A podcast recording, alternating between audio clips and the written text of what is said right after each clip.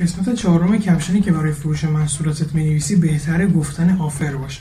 آفر چیزی که معمولا خیلی وقتا اغلب افراد حالا بنا به شرایطی که معمولا فکر شده هم نیست قسمت دوم یا حتی اول کپشن می نویسنش این به نظر من کاملا اشتباهه. توی قسمت چهارم آفر رو می حالا این آفر چیه؟ هر چیزی که قراره.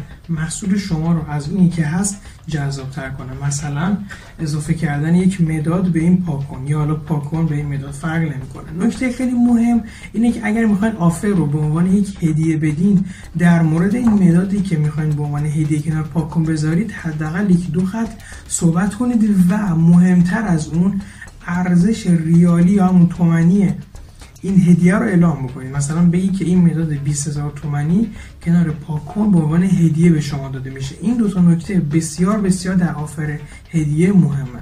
به جز هدیه شما از تخفیف یا ارسال رایگان هم که خب می‌تونید استفاده کنید ولی پیشنهاد قطعی من دادن هدیه است. بعد از اینکه این ویدیو رو برای خودت ذخیره کردی ازت می‌خوام از این نکته استفاده بکنی و نتیجهش رو به هم اعلام کنی. ممنون.